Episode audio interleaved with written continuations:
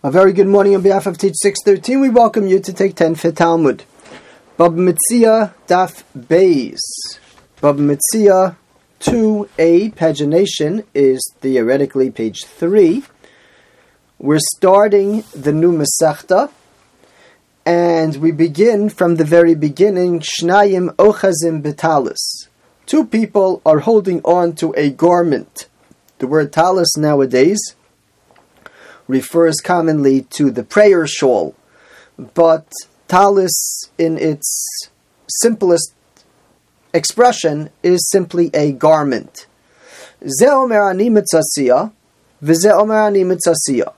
One says, I found it, and the other says, I found it. This is a topic that will come up later in the Masechta. The idea that if an object has no simonim, has no marks, to be able to ascertain who it belongs to, the finder would be allowed to keep it. Each of these two people claims that they are the one who found it, and it therefore belongs to them. Another case, Ze'omer kula shali, Ze'omer kula shali. There's an object, and each one says, I'm the rightful owner. The Mishnah tells us, This one should swear that he's not entitled to less than half. And the other one makes an oath similarly that he's not entitled to less than half. And they divide it. The reason for such an interesting oath, not less than half, is because each one claims it's theirs entirely, but we're not able to give them the entire thing because there's another person claiming the same. We don't want them making an oath that it's totally theirs, and the other person making an oath it's totally theirs, because there's clearly a liar here. So we orchestrate the oath in such a way that everybody's happy. The person making the oath doesn't want to make an oath that half is his, implying that the other half is not because that's not what he believes. So he makes an oath that accommodates his perception. Not less is mine. I personally hold more is mine, but that's not my oath.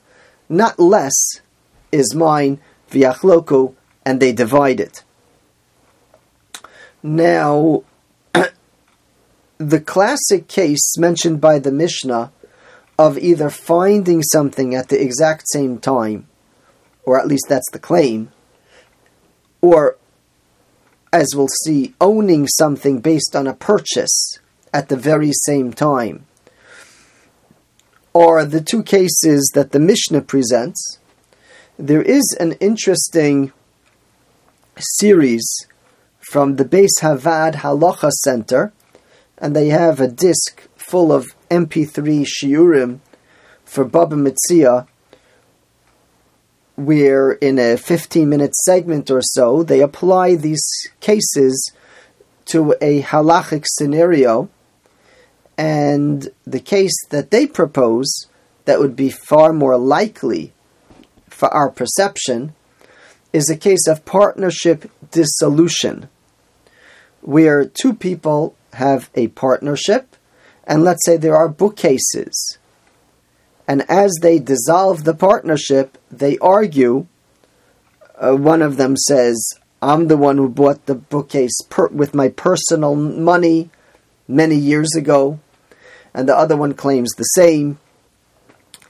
And the question is, how exactly will we distribute the bookcases that both of them are claiming, and both of them have an equal simultaneous chazaka because they both own this business and its uh, rooms, and the bookcase is found inside the room that's jointly owned.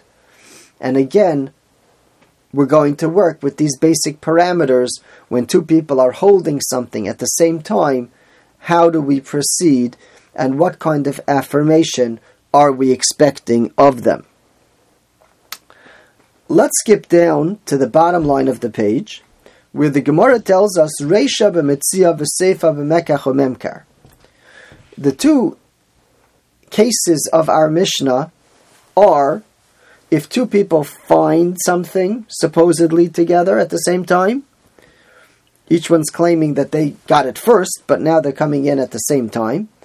And the Seifa is Mekach or Memkar that they both claim to have bought the item, and on some level simultaneously, the seller dealt possibly with both of them, and now we have to figure out who really is entitled to the product and who's going to simply get their money back but is not entitled to the product. He came too late. We were stuck, so we ended up with Yachloku, they're going to divide it, that they're both considered owners in the item.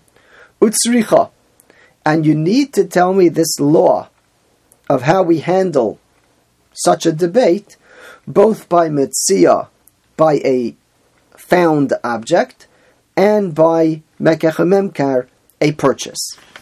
And we're going to delve, as we begin Amud Beis, into the psyche of the person who is lying. One of them, there's a good chance, is actually straightforward lying.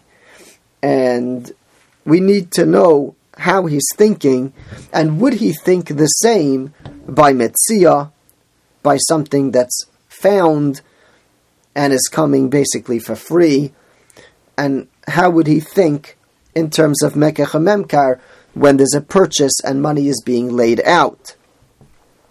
On a very simple level, if you look to the past,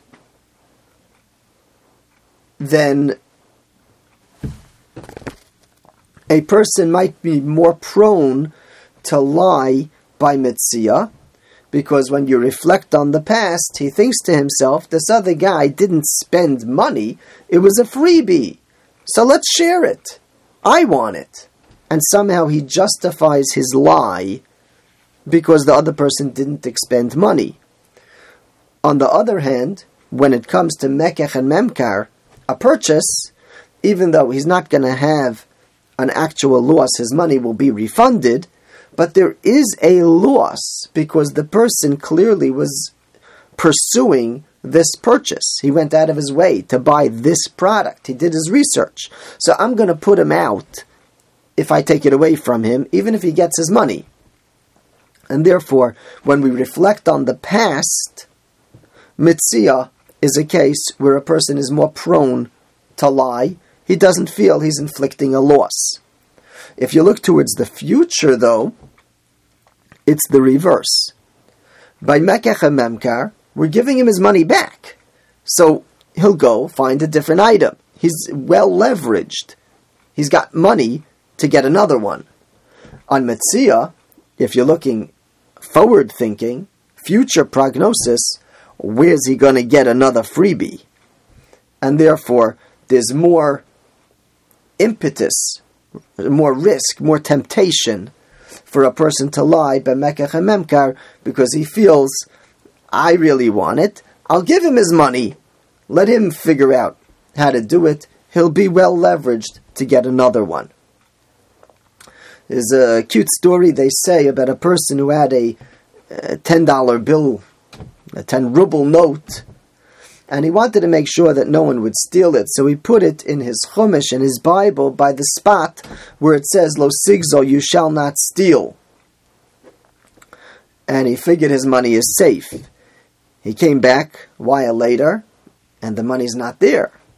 He thinks maybe he put it in the in a different place, and he starts leafing through the Chumash, and he finds that a five dollar note or a five ruble note is opposite the words V'ahavta l'reacha kamocha, love your neighbor as yourself. So people have their own ways of justifying how they behave, and the Gemara delves into the fact that both Mitzia and Mekach and Memkar, each in their own way, leave room for a person to justify their misbehavior, and therefore our Mishnah had to tell us both cases to let us know, regardless, the rule is going to be the same. We make them make an oath in both applications.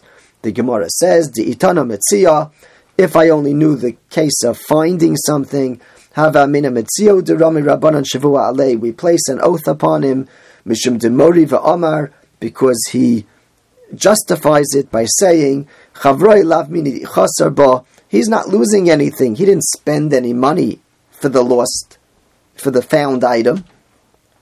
Ezelitvus, I'll grab it. Vispolig ba'adei, I'll get to divide it with him. Avamekach or memkar, but by purchase, you can't say he's not losing anything. As Rashi explains, he did research, he pursued it. Emalo, I would think that by mekach and memkar, the guy is not a liar. He wouldn't think of doing such a thing because he recognizes that he's putting the other guy out. On the other hand, memkar, if you told me this rule by purchase, hudurami rabbanon shavu alay, I understand why there's an oath. Mishum demari va'amar chavrei demekayah He says, my friend gave money and I gave money. We both gave money, but only one of us really purchased it. The guy only sold it to one of us. I really need it. Ashkelayano, I'm going to take it. V'chavrei leza litrach lizvin, and my friend will get his money back, and it'll be well leveraged to go ahead and purchase a different one. Avomitzia, but by a found object, hachi.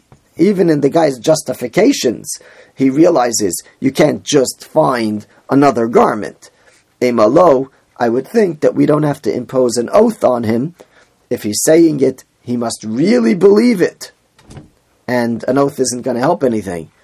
Tzricha, we need both cases to tell us this rule. Yeshakoach, thank you for joining.